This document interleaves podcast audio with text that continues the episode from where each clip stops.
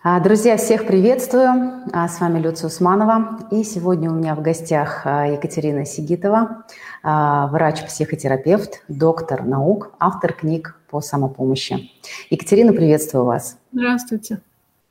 И сегодня мы затронем такую важную, на мой взгляд, тему, как эмоциональное выгорание и кризисы с этим связанные.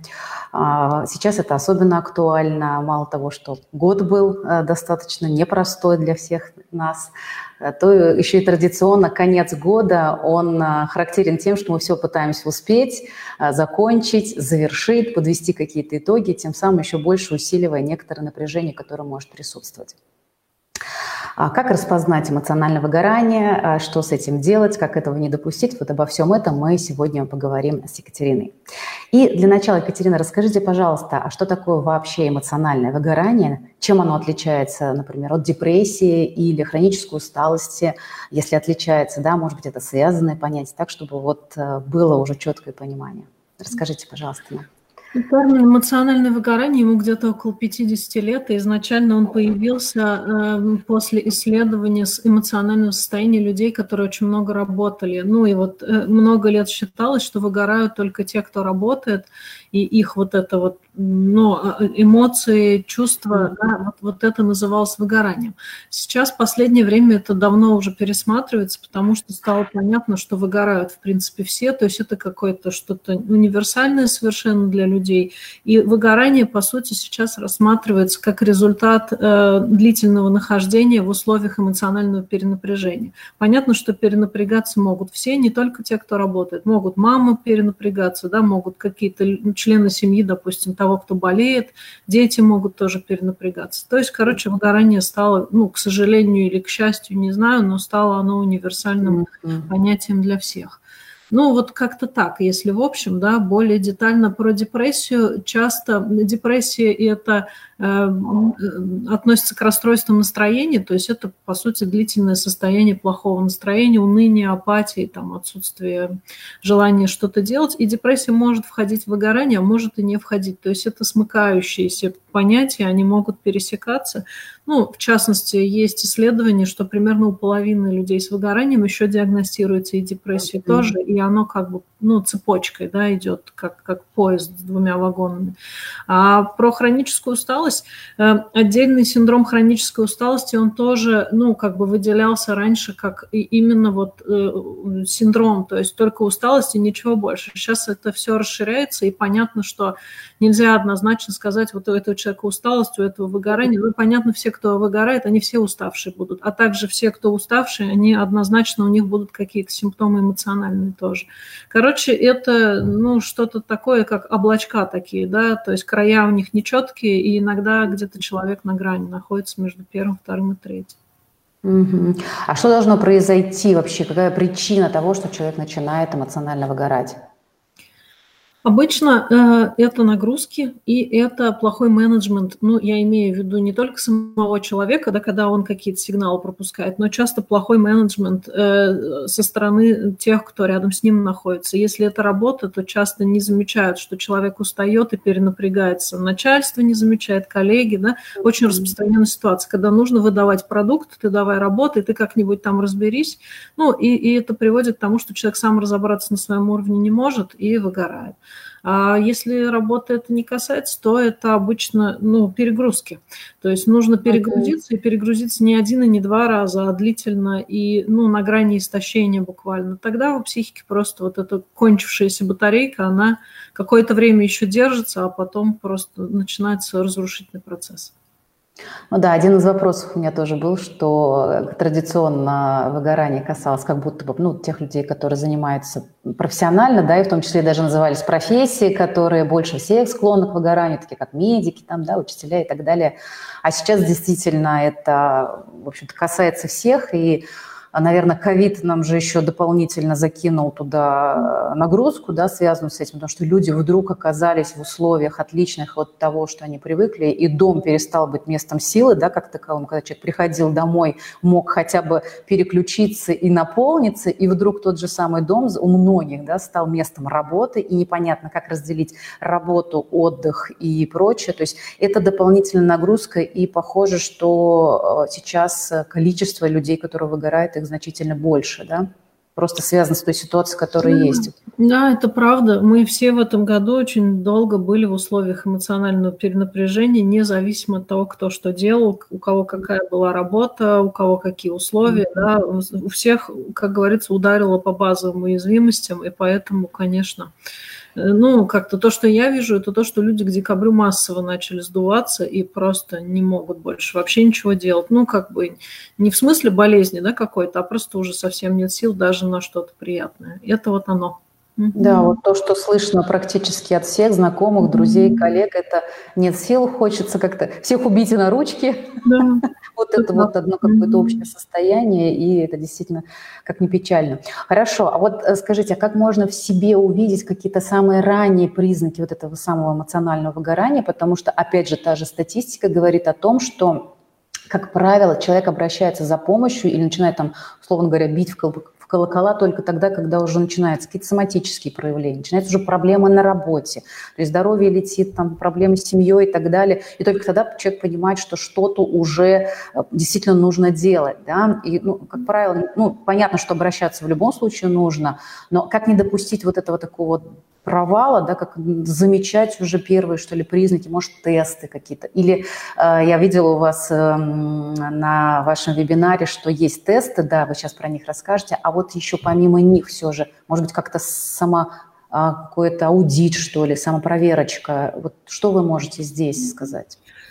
Да, есть тесты. Э, тесты тоже довольно, ну, старые, но это неплохо, да, это значит, что они давно обкатаны, хорошие, то есть есть э, я обычно что предлагаю? Чтобы человек составил свой личный список симптомов. Вот те, кто, кому уже выгорание знакомо, им, наверное, будет легче, они будут знать. Да, вот, вот это уже совсем плохо, когда я, допустим, начинаю плохо спать и просыпаюсь по пять раз за ночь, да, это значит, что уже что-то не то сильно происходит. А вот когда еще там ну, что-нибудь другое, то еще можно. И такой список я предлагаю, в принципе, составить всем. То есть попробуйте все вспомнить, когда у вас были не очень хорошие времена, и ваш личный симптом, да, он какой? Один, два, три. Люди mm-hmm. очень разные, и нету общих симптомов. У выгорания около ста симптомов, и ага. ну, они как-то очень, очень по-разному могут выглядеть. И, э, ну, тесты хорошо бы проходить не постоянно, каждый день их бессмысленно проходить. Обычно должен быть размах где-то недель четыре, ну, чтобы человек, во-первых, чуть-чуть успел подзабыть вопросы, да, и как на них отвечать, а во-вторых, чтобы разницу какую-то увидеть. А еще есть такой характерный признак э, у любого кризиса или у выгорания тоже. Вначале есть так такая стадия ускорения событий, так называемая. Это когда психика понимает, что что-то не то, и человек бессознательно начинает суетиться. Ну, mm-hmm. это нам всем знакомо, я думаю, вот как раз на примере ковида в марте все очень засуетились, когда объявили ковид. Да, да, я, да, к сожалению, да, тоже засуетилась, и я mm-hmm. вот это помню очень хорошо, что какие-то вебинары, памятки, там все сразу, хочется сразу много всего сделать. Это, к сожалению, уже первый симптом выгорания. Это не предвыгорание. Это значит, что ресурсов перестало хватать, и ну, начинается такой судорожный поиск, чтобы еще вот такого, чем бы заткнуть эти дырки, да, из которых свистит энергия. И вот хорошо уметь на этой стадии замечать, во-первых, это, во-вторых, сразу останавливаться, понимая, что так, если я забегала, да, то значит, ну, наверное, уже что-то не то, и, возможно, мне как раз не надо бегать, я последние силы потрачу.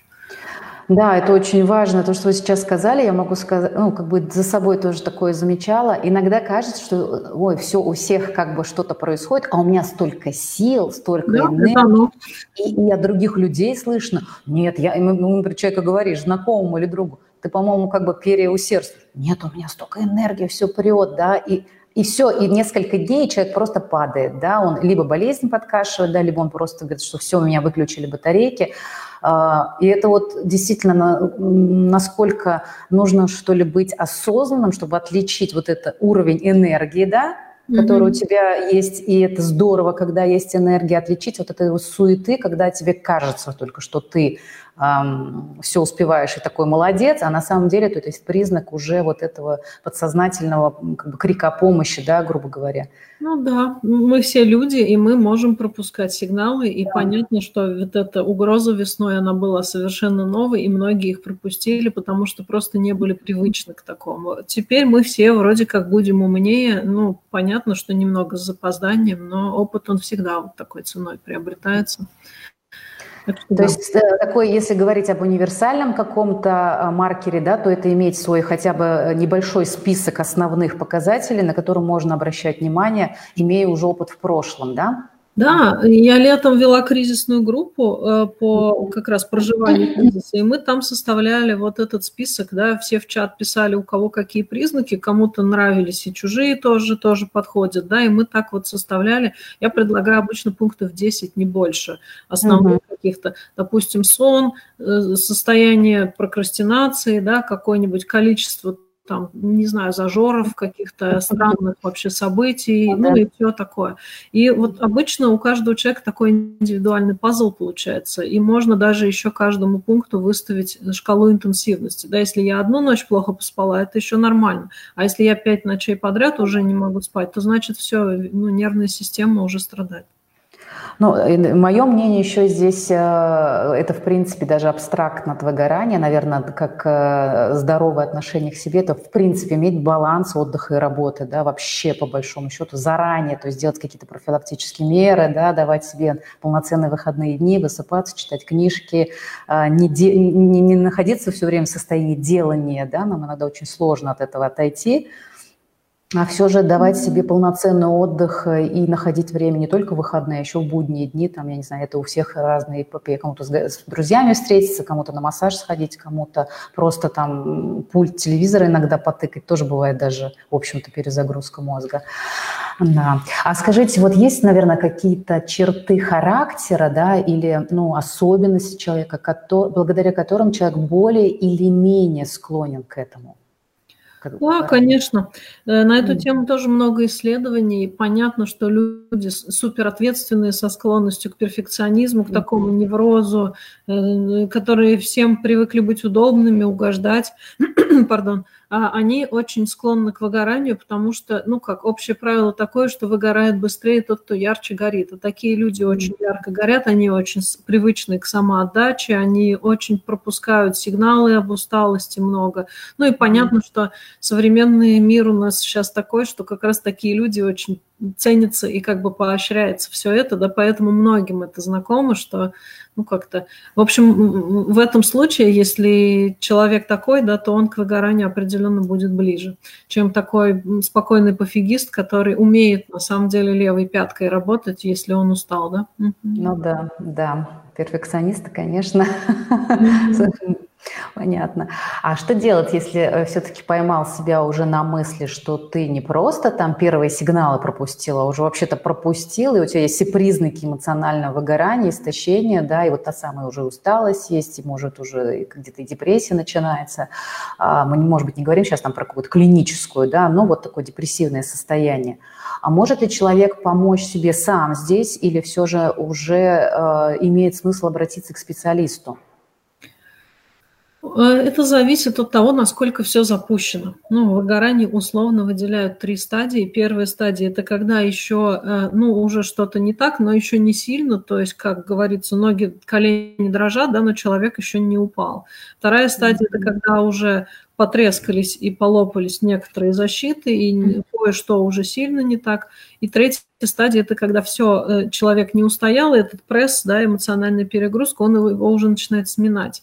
И вот, э, ну, как-то общее мнение таково, что первые две стадии, они обратимы. Первая обратима при легкой коррекции образа жизни, ну, буквально добавить там себе погулять, уменьшить на час, допустим, работу каждый день, да, еще что-то. И это, это уже улучшит ситуацию уже буквально через пару недель. Вторая стадия обратима, если происходит основательный пересмотр нагрузок, то есть если есть возможность взять больничный, например, на неделю или две, да, если есть возможность резко какой-нибудь проект на паузу поставить, сразу себе освободить много часов, да, или уехать куда-то.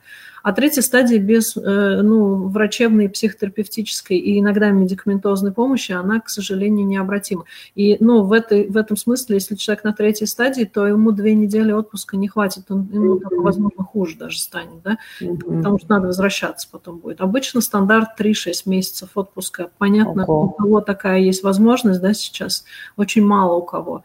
Но э, уточню, что это отпуск-больничный на самом деле, потому что работать, как правило, в таком состоянии очень сложно. И, ну, вот, вот, вот так вот, да. Жизнь немного сложнее, чем эти правила. Конечно, люди и на второй, и на третьей стадии продолжают работать. И не очень понятно, как они дальше, но я знаю, что бывает. Угу, то есть закончиться это может э, не очень хорошо. Ну, закончиться может нервным срывом, да, госпитализацией в самом угу. плохом случае. В, угу. каком-то средне плохом случае человек выгорает настолько, что он просто не может вообще делать свою работу дальше или заниматься тем, чем он занимался. То есть он просто, ну вот, э, как бы садится и ничего делать больше не может. Или его продуктивность снижается там процентов, не знаю, на 70-80, да, остается буквально какой-то кусочек. Mm-hmm. То есть это, опять же, можно определить, на какой стадии находится человек, да, благодаря вот тем самым тестам, они, по-моему, доступны, да, их можно найти, мы, наверное, с вами, может быть, даже сможем да. выложить ссылочку на них после Конечно. нашего э, подкаста. Тесты, есть тест Бойко, он mm-hmm. длинный, там 80 с чем-то вопросов, минут 10 нужно на прохождение. И есть тест Маслача Джонсон, он самый давний, самый известный, международный, ну, самый такой с кучей, значит, подтверждений эффективности. И он э, коротенький, там 22 вопроса, буквально 3-4 минутки. И оба этих теста, они дают показатели по шкалам. То есть у каждого выгорания есть составляющие, да, есть, например, редукция профессиональных достижений, есть там э, ну, изменение отношений с людьми и прочее, прочее. Уточню, что все эти тесты созданы для работающих людей, поэтому там есть формулировки типа ваши партнеры, ваши коллеги, начальство. Ну, на это не надо обращать внимание, то есть если вы проходите этот тест, да, и вам mm-hmm. нет партнеров, то подставьте кого-нибудь другого. Но вот эти шкалы, да, и суммарный индекс выгорания, который дается, вот это результат может по разным шкалам быть разный результат. Ну, то есть как-то вот в нашей профессии, например, распространенно, что у нас по шкале снижения профессионализма у нас обычно у нас не бывает проблем. Мы как бы до последнего умеем качественно работать, и даже если внутри все очень плохо, но большинство из нас, ну, такая профессия, да, мы ну, привыкли да бывать, и, и специфика такая. В других профессиях, возможно, будет по-другому. Я сейчас про работающих. Угу. А вот смотрите, э, ну, как бы вот на первой стадии, да, на второй стадии, как вы говорили о том, что самый, как бы, универсальный способ, да, это отдохнуть, ну так, если mm-hmm. по-простому говоря, да, mm-hmm. взять отпуск или поставить что-то на паузу, mm-hmm. или там, ну просто э, любую возможность э, перезагрузки, отдыха, mm-hmm. да, мы там не говорим, там, каким именно, человек уже сам для себя может определить. И это, в общем-то, может обернуть процесс вспять даже на второй стадии. А, ну, опять же, там все зависит от ситуации. Mm-hmm. Если все же ситуация такова, что ну, вот человек понимает, что он находится уже вот прям выгорать, ну, первая стадия или, может, вторая стадия, но он никак не может отменить там проекты. Он действительно есть случаи, когда ну, все уже запущено, да, есть обязательства перед партнерами, да, если это бизнес, например, или, а, я не знаю, там, не дай бог, в семье какие-то моменты, да, связанные с близкими людьми. Ну, вот невозможно отдохнуть прям так полноценно, чтобы загрузиться, дать себе отдых на неделю, на две. Вот что в этой ситуации сделать? Можно ли вообще что-то делать? Как-то справиться, помочь себе? Может быть, какие-то есть инструменты, которые дают поддержку тем людям, которые вроде бы уже все понимают, но пока еще не могут сделать какой-то там глобальный шаг. Это очень частый вопрос на вебинаре, тоже многие задавали этот вопрос. Вот все-все уже плохо, да, и ничего я не могу сделать, ни в отпуск, и что же мне все-таки сделать? У меня mm-hmm. в этом плане, к сожалению, нет волшебного решения. Если ничего нельзя сделать, то ничего радикально не изменится, и, возможно, станет хуже, и остается только ждать, когда будет можно что-то сделать. Mm-hmm. Ну, то есть вот я тогда предлагаю пережидать. Наверное, разумеется, ну как, э, если вы оказались в яме, то главное не копать копать, да, вот еще важно... Не усугублять не, хотя бы, да? Усугублять. И угу. в остальном, если не получается улучшить, то просто ждать. Ждать это тоже, ну, важно, да, уметь ждать и уметь не делать хуже. Может как-то, ну, понятно, мы вот сейчас все тоже в этом состоянии ожидания, да, Ожидание. что кончится этот год, следующий год будет лучше. Тоже же, в общем, мы не можем больно сильно что-то поменять, можем только ждать. Вот как-то так. Очень многие сейчас живут э, в ожидании этих январских праздников, да, там у нас, по-моему, будет, я посмотрела сегодня производственный календарь, и с 30, с 31 декабря в России, я имею в виду, отдыхают, и до 11 mm-hmm. полноценно, да, то есть там получается полностью 11 дней. И все уже говорят, как я хочу этих праздников, потому что действительно многие вот в этом состоянии уже находятся. Но это, это ведь тоже очень хорошая рекомендация, которую вы сейчас сказали, не, не, рыть, не продолжать рыть яму себе, да, то есть э, да, я не могу поставить сейчас какие-то проекты на паузу, но я могу хотя бы не уставать больше, да, то есть mm-hmm. хотя бы э, поставить, выставить приоритеты себе, да, то есть mm-hmm. вот это прям реально я от этого отказаться не могу, mm-hmm. от этого чуть-чуть уменьшить могу, то есть хотя бы сделать аудит своих дел, да, выставить приоритеты и вычеркнуть все то, что вот, ну, может подождать до лучших времен. Это ведь тоже некая рекомендация для тех, которые, ну, вот вообще никак пока не могут с этим, mm-hmm. да. То есть уже это, по крайней мере, даст возможность э, психике и телу выдержать вот эту нагрузку до того момента, как э, либо обратиться за помощью, либо mm-hmm. хотя бы дать себе полноценный отдых. Да, это, в общем-то, хорошая достаточно рекомендация. Я э, вот сейчас поняла, что для себя я именно так сейчас и сделала, потому что я действительно тоже есть проекты, от которых я, ну, как бы не, невозможно отказаться, и все остальное я прям просто поняла, так это ждет, это ждет, это ждет, просто понимая, что если я так не сделаю, то mm-hmm. действительно можно потом иметь больше каких-то моментов. И это, mm-hmm. это помогает очень, mm-hmm. да, помогает. Потому что ну и какие-то маленькие разгрузочки себе тоже давать. Но здорово, да, что есть хоть какая-то возможность нам mm-hmm. надеяться на то, что это все будет нам помогать. А если, например, на второй э, стадии человек принимает решение обратиться за помощью, да, и э, это вообще быстро можно исправить, э, если есть специалист, который... Я не говорю про третью, да, вы уже сказали, что там длительная достаточно терапия и прочее. А вот, например, первая, вторая стадия. Это возможно сделать с помощью терапевта, ну, да, ну, условно говоря, быстро? Или нет? Быстро, наверное, нет, но э, важно, что это в принципе возможно, и важно, что, конечно, терапевт, хороший специалист, сразу обращает внимание человека, если он сам это видит, да, то обращает внимание на то, как человек сам себе препятствует выздоравливать. Ну, мы все это делаем, да, это нормально в каком-то смысле. То есть вот быстро можно, наверное, увидеть э, э проблему. А менять ее обычно, если это э, многолетняя, скажем, привычка, если вообще человек по характеру такой, нет. Сколько лет оно создавалось, оно как минимум там ну, не столько же лет, но, но точно за одну, две, три недели оно обратно вспять не повернется. Но увидеть можно довольно быстро.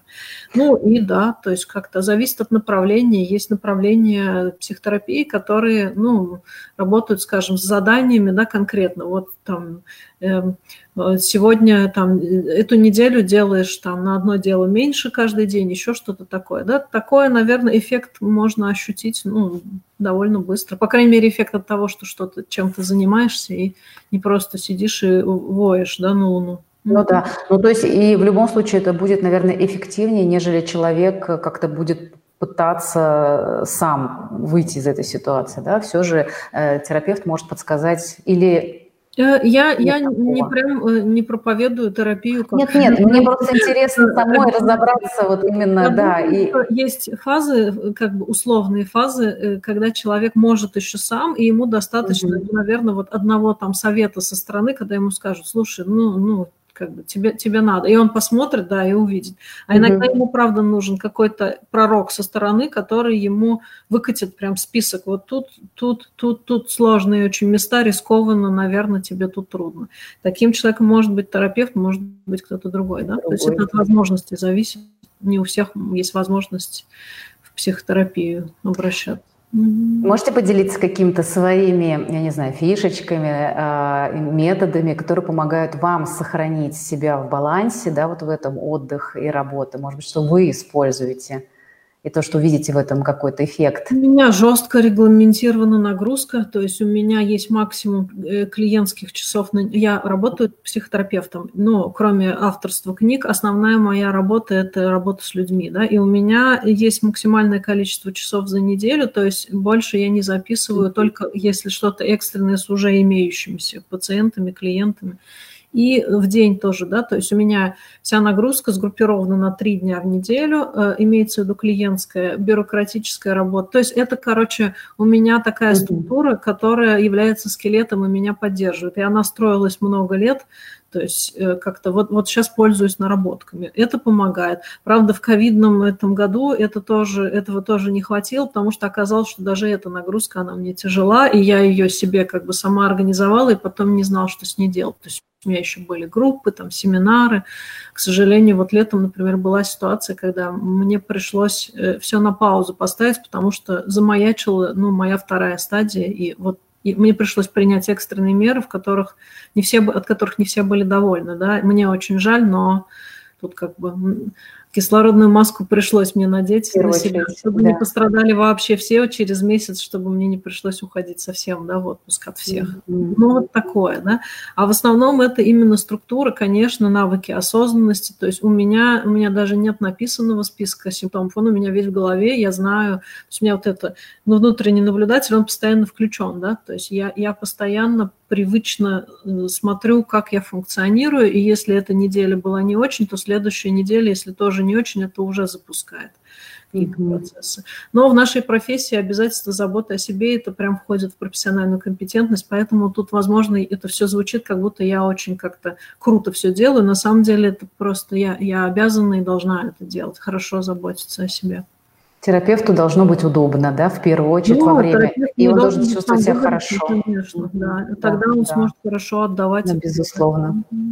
Хорошо, спасибо. Екатерина, я знаю, что вы сейчас э, э пишете книгу. Э, даже уже вы ее дописали, в январе она у вас выходит. Э, да. Книга, связанная с, э, называется «Идеальный шторм» о проживании жизненных кризисов. Mm-hmm. Вот чуть-чуть расскажите про нее и как она, может быть, э, может помочь людям, которые находятся в кризисе. Это здорово, что я разговариваю сейчас с автором книг, которые mm-hmm. могут помочь людям. Расскажите поподробнее, пожалуйста. Да, э, вот как раз когда ковид по нам всем шарахнул, стало понятно, что ничего не понятно, и я вот запустила кризисную группу, да, онлайн, э, ну, это был бесплатный проект, просто все желающие могли приходить, и мы там делали какие-то упражнения, делились переживаниями, это все было в реальном времени, то есть в мае мы начали, и вот где-то в июле, в конце июля мы закончили. То есть, и вот по материалам этой группы было решено решено выпустить книгу. Я уточню, что материалы были мои. Ну, я много рассказывала про то, как устроены кризисы. И, понятно, мы делали упражнения, и люди делились своими какими-то историями, да, как, каково им вот в этом кризисе. И оказалось, что это очень ценно. И вот, собственно, так книга и появилась. А потом, когда уже пошла редактура текста, мы с издательством поняли, что ковид там особо, ну, это как бы как пример, да, она очень универсальная получилась. Все кризисы проживаются примерно по одной и той же схеме. И, соответственно, э, эта книга была выпущена как универсальное руководство, ну, будет выпущена, то есть она сейчас в типографии находится. Mm-hmm. Ну, и вот я, собственно, ее, и, мне кажется, это очень важный проект, я, ну, очень сильно получилась книга хорошая, да, и я думаю, что она поможет, в принципе, всем, кто переживать потери, какие-то травмы, да, какие-то серьезные жизненные изменения. То есть там буквально пошаговое руководство вот по неделям, да, у нас там 10 недель получилось, uh-huh. как переходить от недели к неделе и вынырнуть в конце, да, с чем, как, что, на что важно обратить внимание, чего важно не делать и так далее. Uh-huh. То есть это практическое руководство да, да, это практическое угу, руководство. Ну, все мои книги пока они только так, я только так пока умею писать, очень, очень ну, подробно. Это, это и очень ценно, угу. когда можно взять э, действительно и приложить это к жизни. Здорово. Я желаю вашей книге успехов. Спасибо, Спасибо. большое. И напоследок я бы хотела задать свой традиционный уже вопрос. Скажите, пожалуйста, Екатерина, на ваш взгляд, вот почему у человека что, почему у человека получается или не получается?